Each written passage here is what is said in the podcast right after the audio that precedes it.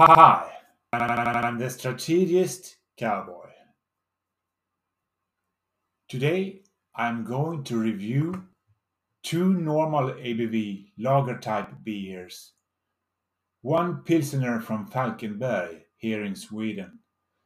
I've been to Falkenberg. And one pure lager from the state of Bavaria in Germany. Again, a Bavarian lager beer. This week's two contestants are the Chopping Block from Backyard Brew, and the other one is the Bayreuther Hell from Bayreuther Brauhaus.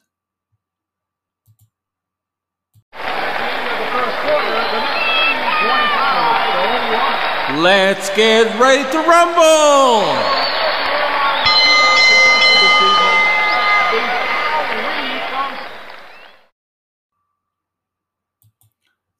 Our first contestant for this week is the Pilsner Chopping Block, Chopping Block from the Backyard Brewery in Falkenberg, some couple of miles above the region of Scania.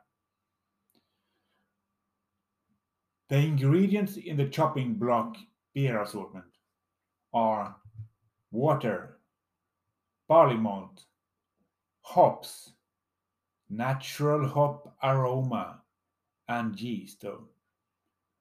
What do they mean with natural hop aroma, I wonder?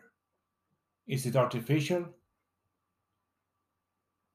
The brewery says that they are environmental, or at least they, that they have produced this beer ecologically.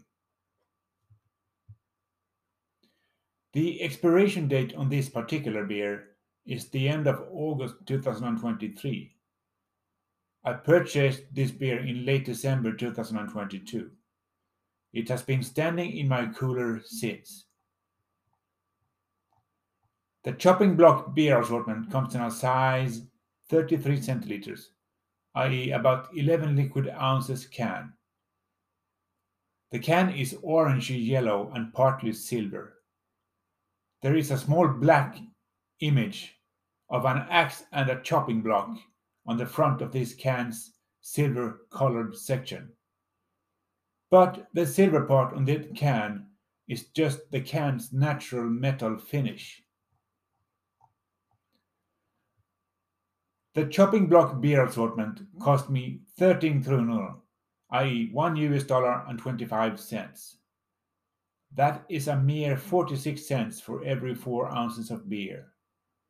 Still, I don't get the feeling that this beer is mainstream by looking at the can, at least. Well, duh, the brewery is called Backyard Brewery. But actually, the brewery Backyard Brew is part of the Carlsberg Group.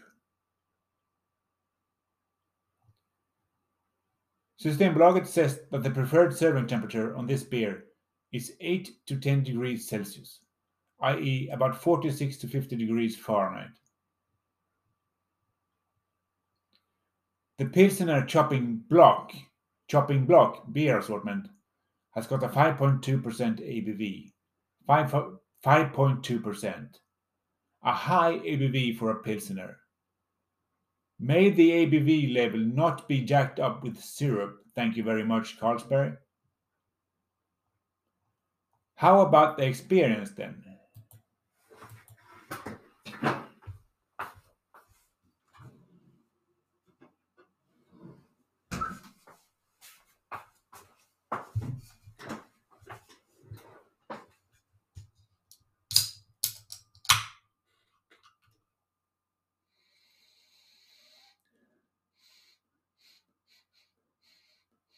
Somewhat sweet and yeasty aroma.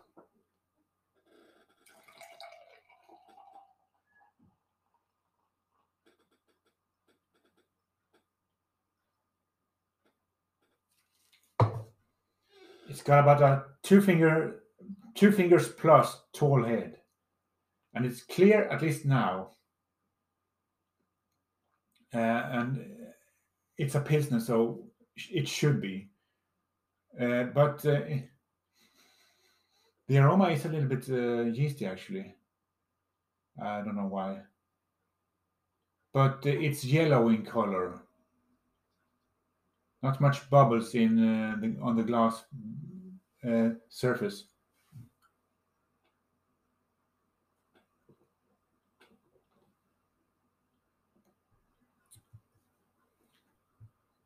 First impression, well,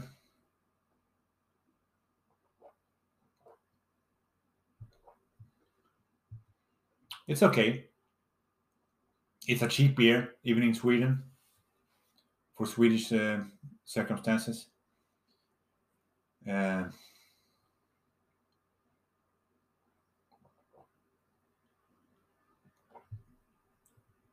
it's actually a little bit rich, actually.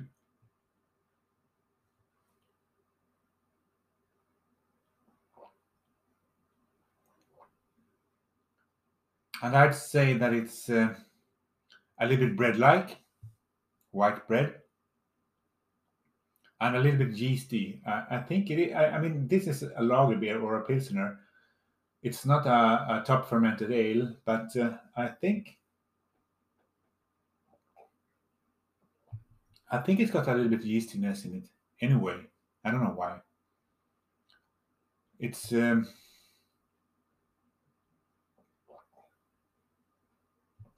it's malty, and the taste on my, on my palate is a little bit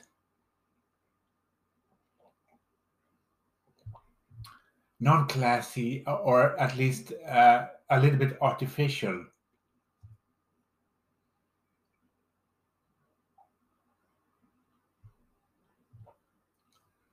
It's more sweet than dry.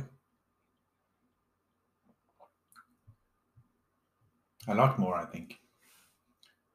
It's not very bitter or hoppy.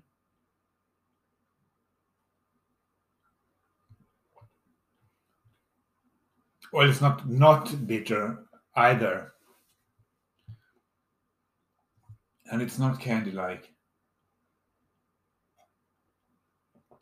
Since it's a Pilsner, but uh, has it got any fruitiness? They say that it has, but uh, I don't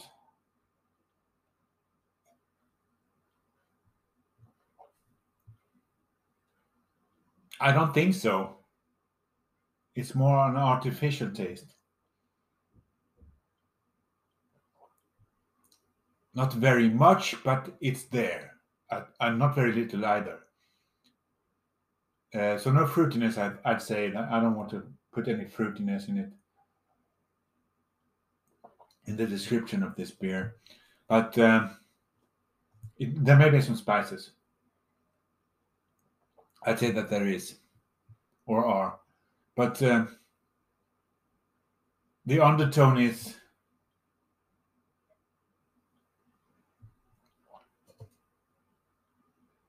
a little bit artificial.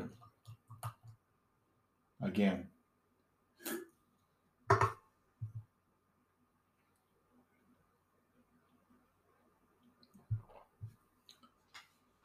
The carbonation level I don't know.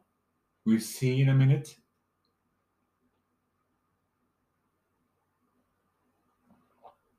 It's not creamy, of course.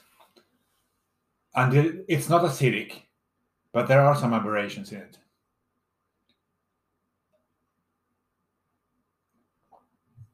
Artificial aberration, definitely. It's, uh, of course, not dark roasted, it's uh, light roasted. It's a pilsner. Uh, it's it's filtered, but still a bit, yeasty in its taste. Uh, or I, I, don't know. Uh,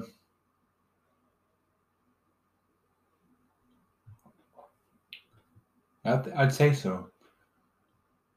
Uh, let's see here. Uh, if there's any uh, Uh, bread flavored with wort? No, there's not. There's no pineapple. There's no pine needle. There's no, oh, and that's good anyway. But but there's no apricot. No, well, a little bit light bread like. No banana. Is it straw like?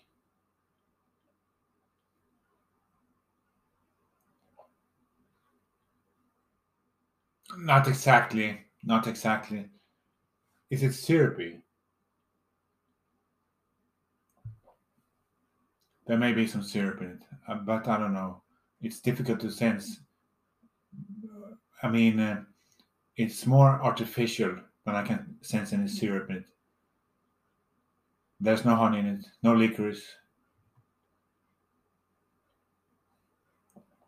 no clove, no fudge, no chocolate, no coffee, no raspberry, no blueberry, no mango, no tangerine, no raisin, and no vanilla. Taste in it or flavors. What about grading then? Okay. How many devils do I grade this beer?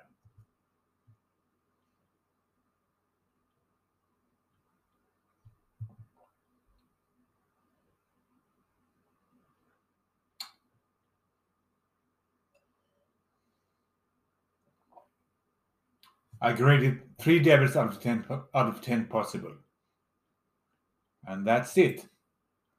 Not, but it was a cheap beer, so uh, what can you expect? Uh, but that's the grading I I'll give this beer, and it's a Swedish beer. I grade them uh, equally critically and um, scrutinizing. I scrutinize the beers. I don't know if you can say that, but anyway, Let's move on to our next contestant.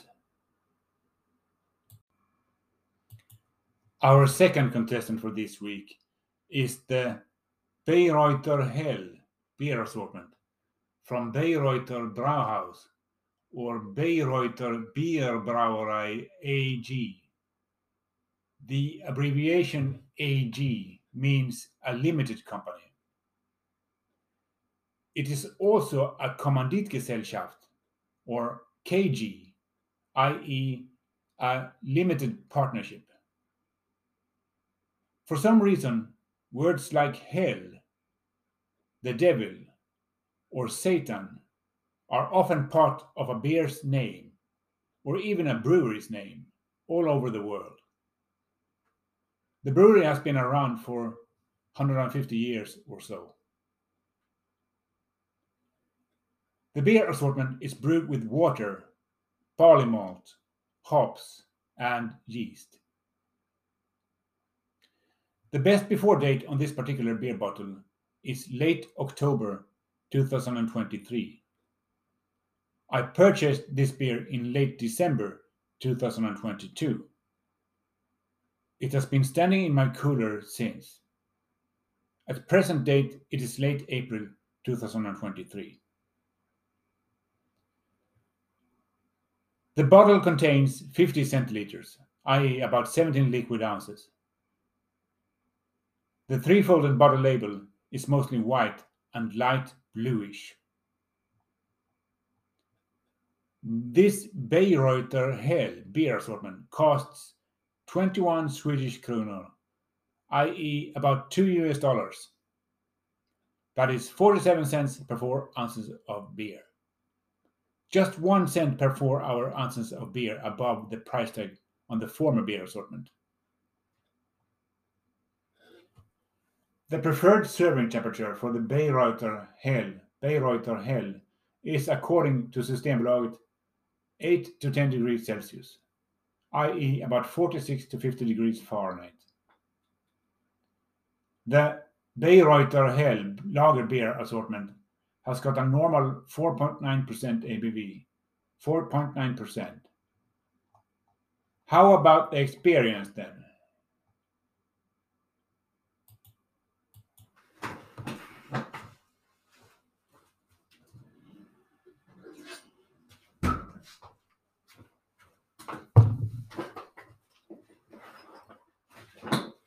One moment. That.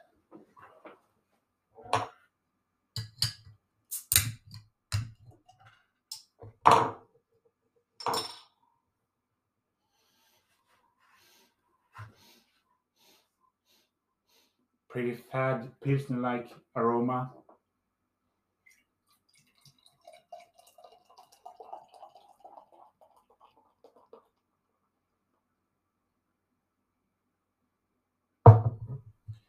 It's got a three finger tall head, three fingers tall head, and it's yellow and clear in color, very light yellow, almost watery. Uh, not right, uh, not quite, but uh, light yellow.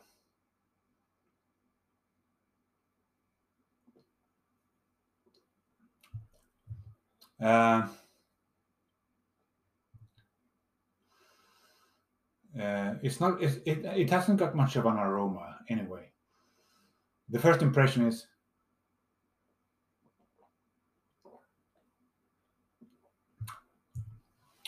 pretty normal taste uh, lager beer. First impression.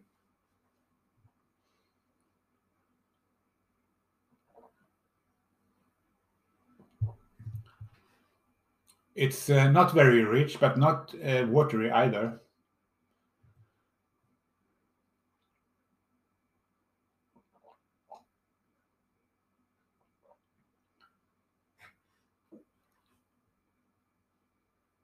I don't think it's bread like.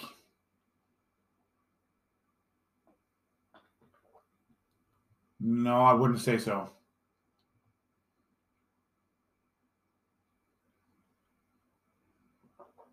It's not yeasty. It's malty. And the taste on my palate is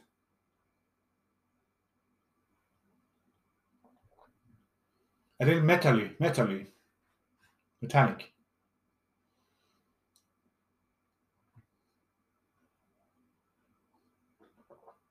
It's more dry than sweet, yeah, definitely. It's uh,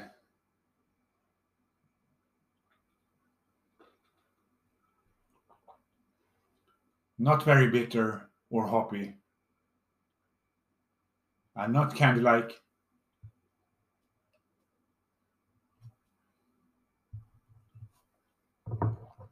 It says on the bottle.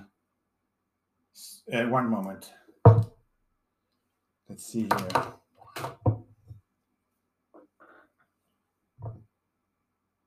Streng nach dem bayerisch, bayerischen Reinheitsgebot gebraut. Also, den it, it has got um, a serious uh,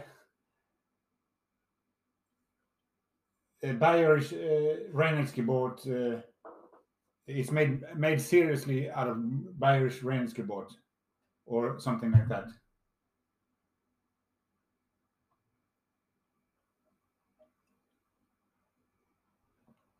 Uh, it's um, not fruity.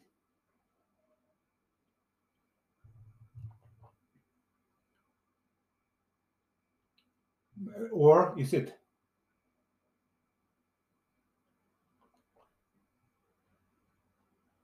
Well, no.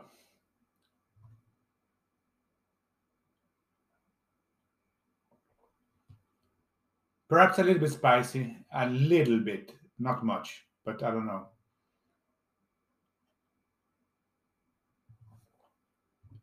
The undertone is a, a little bit um, of nothingness, actually.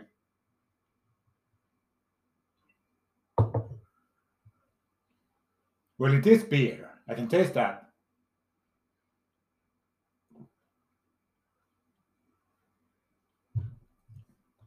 But it's not very characteristic in any way.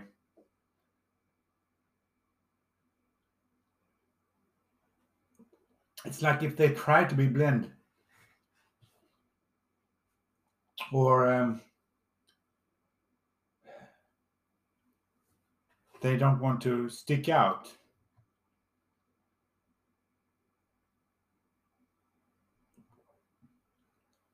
That's never a good thing when making beers. I think some people might think it's a better beer. The carbonation level, I don't know.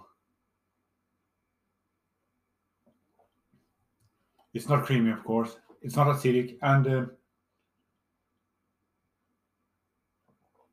at least there are no aberrations. A little bit thin in its taste.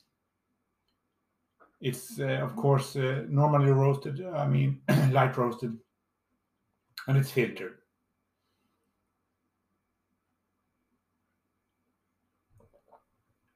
Let's see here. There's no bread flavored with wort. Excuse me. So it's got some carbonation level. Definitely. It's not pineapple like. Luckily, there's no pine needle taste, no apricot.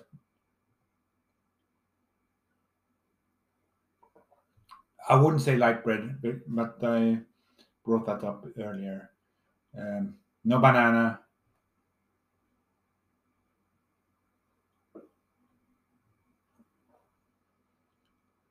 Perhaps a little bit straw-like. Yeah, I'd say.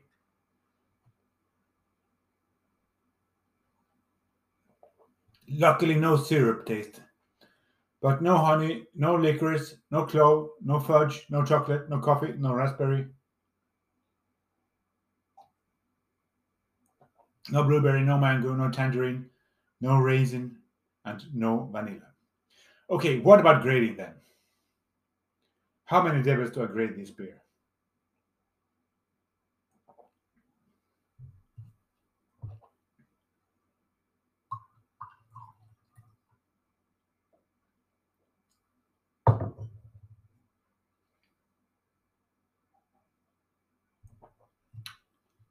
Uh, well, I have to grade this beer four devils out of 10 possible.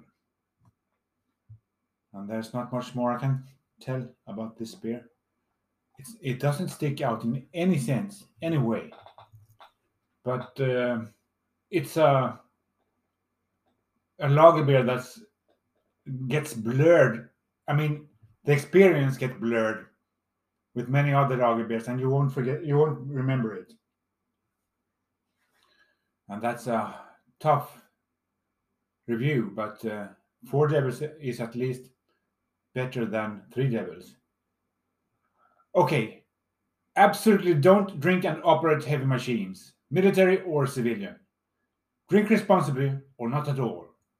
Don't drink at all if you're underage or pregnant.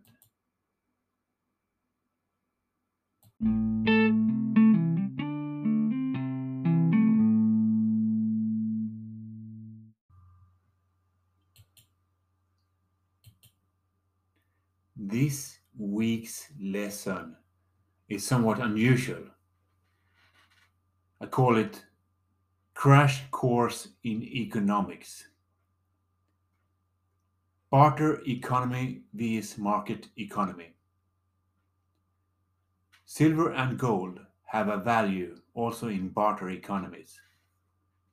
But in a world where money does not contain precious metals, it will become difficult to successfully incorporate developing regions into Western market economies. The market economy still took hundreds of years to develop in the Nordic countries, and the baby stage culminated with the Northerners trading in Roman coins, sometimes handled smelted, and silver filaments, which, thanks to the scale, which, which was every man's property, in its most primitive form with a small stick, two pouches, and three short threads. NASDAQ or NASCAR. Hedge fund managers, banks, and stockbrokers today use something called the black box to make money on bugs in the financial system it is all about using technology to make trading become thousands of times faster than a person could ever react on Nasdaq and the NYSE. The black box buys and sells in the course of microseconds. This is called high frequency trading. The agents have developed computer programs, algorithms, that analyze patterns in the trade without considering the company's fair value. The computers search hundreds of thousands of stocks around the world and try to find abnormal patterns in trading. In past times, such abnormal patterns could be found by skilled stockbrokers, but it took minutes or even hours. Now it is done in microseconds. However, an agent is not allowed a greater advantage than that he must be connected with at least 300 meters of cable. So when the black box is plugged into Nasdaq, actually every box who is placed in the room, regardless of where, where in the room, has the same opportunity to earn money as anybody else. It is a form of financial doping for the mentioned agents on the stock market, which unfortunately lead to obvious advantages for those agents on the expense of small savings players. The largest black box facilities that are used today cost hundreds of millions of dollars to build. An agent benefits from trading at lightning speed, and it is important to have a fast connection and a short cable. The signals travel at the speed of light. In Stockholm, it is possible to rent a square meter in the same room as the stock exchange main computer it costs XXXXX kronor a month. Everyone who rents space there gets exactly the same length of cable to the main computer. Ordinary stockbrokers, not to mention small savers, end up hopelessly outpaced. Their connections require seconds, not microseconds, and in addition, trading patterns must be analyzed cognitively which takes time. If trade is completely controlled by agents with black boxes that compete with each other with microseconds as a weapon, ordinary people risk ending up in a situation where they can no longer make money on the stock exchange. Why then should they be active at the stock market? Why should they line up with money that gives no interest? The industry has problems generating capital, and when the stock market becomes uninteresting as an investment object, the people's money instead ends up in the housing market, where another kind of bubble can be inflated. But it is probably not primarily the public that is affected by the black boxes. The public saves in shares with years as, as a perspective. However, there are traders partly in the large brokerage houses, but also in the form of private individuals who are day traders and who have gained momentum when it has become possible to trade from their own computer with the help of low priced brokers such as Avanza and Nordnet. But this type of trader has been trading with the perspective a few hours. They may have bought and sold the same share several times a day something that, that has evened out irregularities in pricing and largely improved market efficiency. But those who trade in the perspective of hours become bypassed when others trade in the perspective of milliseconds and microseconds. Bank after bank has also closed their trading departments, since it turned out that this cash cow can no longer deliver any profits.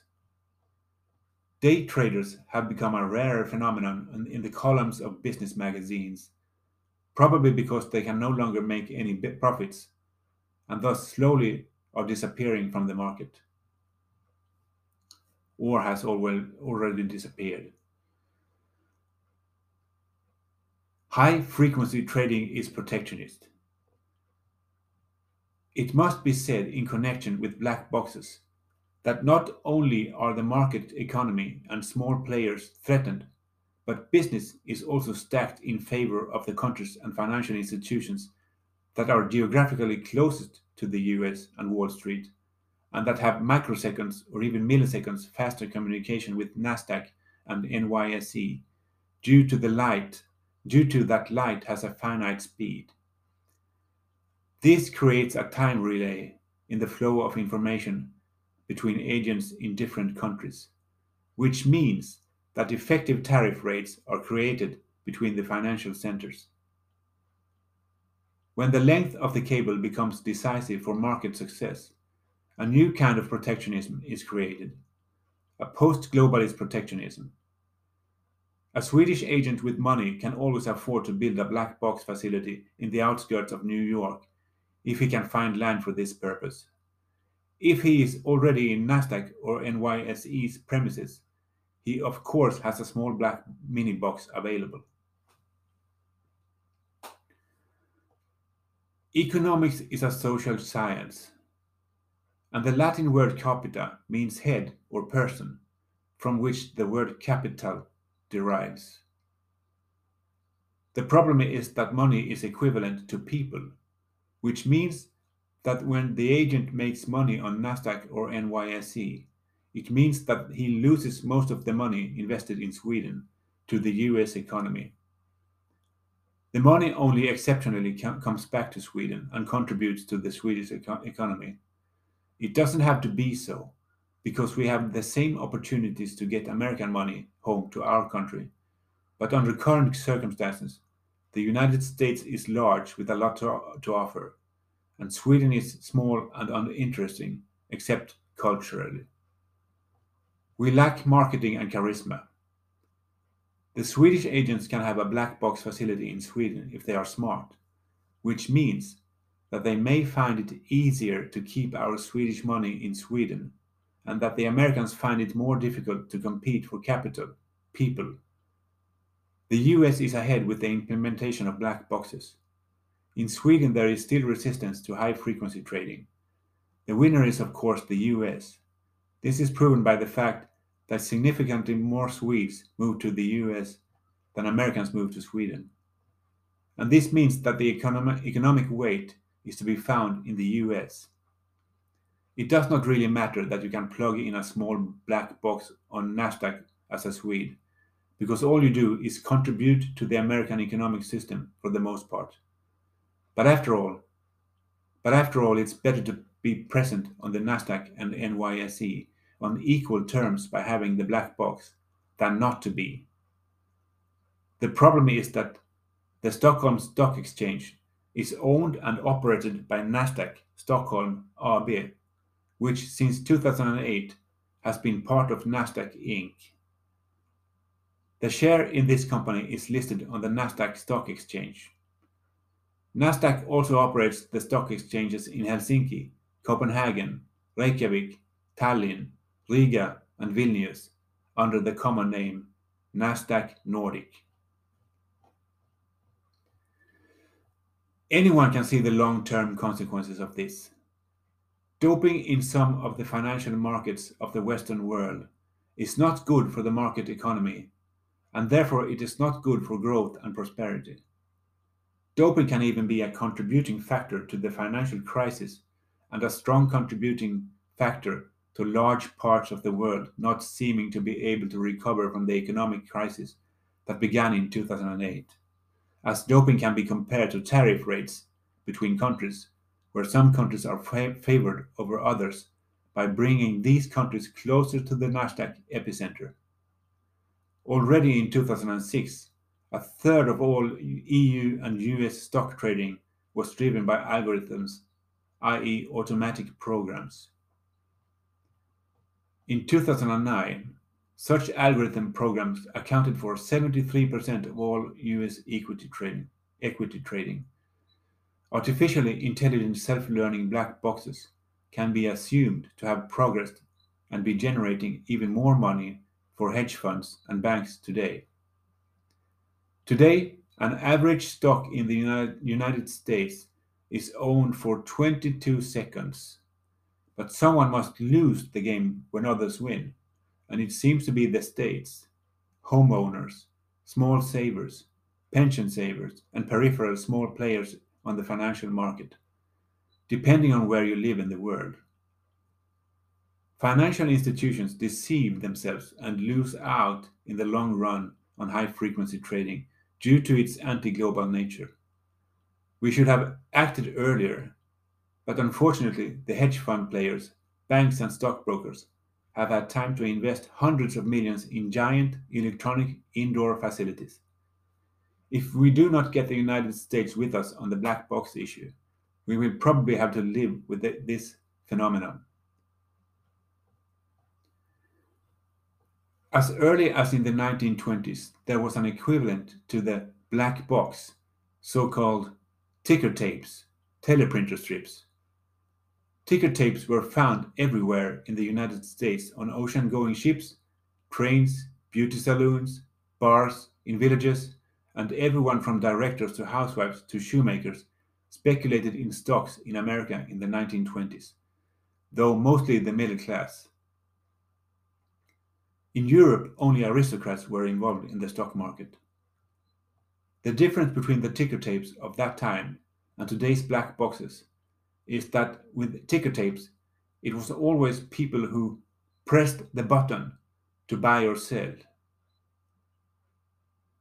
Even though they had a real advantage over the British and the rest of the Europeans. Since it was people who pressed the button, the difference in cable length was highly marginal. The finite speed of light made little difference. What made a real difference was that the American stock market was democratic, while the European one was feudal. Only in America were teleprinters, teleprinters available to the public. Does the black box have implications for the world's economies and ultimately world peace? The black boxes have replaced ticker tapes and high tariff rates as a protectionist tool for certain state leaders to create economic benefits for their own country at the expense of the economy of the rest of the world. Protectionist decisions often emanate from an international economic crisis. But tariff wars in any possible form are probably always counterproductive for the country that implements them. Tariff wars can also eventually lead to war. It is not obvious that the world's state leaders are fully aware of this. In September 1922, the Fordney-McCumber Tariff Bill was passed as a more urban successor to the agricultural protectionist, the Emergency Tariff of 1921. Approximately 1923 to 1924, the Germans got hyperinflation in the D-mark. This tariff bill was later followed by the Tariff Act of 1930, also known as the Smoot-Hawley Tariff, which was enacted on June 17, 1930, and which raised, raised the United States tariff rate on over 20,000 imported goods to record levels. In 1932, the United States had an unemployment rate of, of 8% calculated on the 1930 census. Unemployment peaked in 1933 at up to 25% in some states. Shortly after Franklin D. Roosevelt was inaugurated in 1933, all of U.S. agriculture in the Midwest was hit by severe drought, and hundreds of thousands were forced to leave their farms. It is interesting that the US Republican presidents, who sat in office uninterrupted between 1921 to 1933 seem to have preceded both of Germany's two biggest crises of all time, with increased tariff rates and on more goods, with barely one or two years shifting.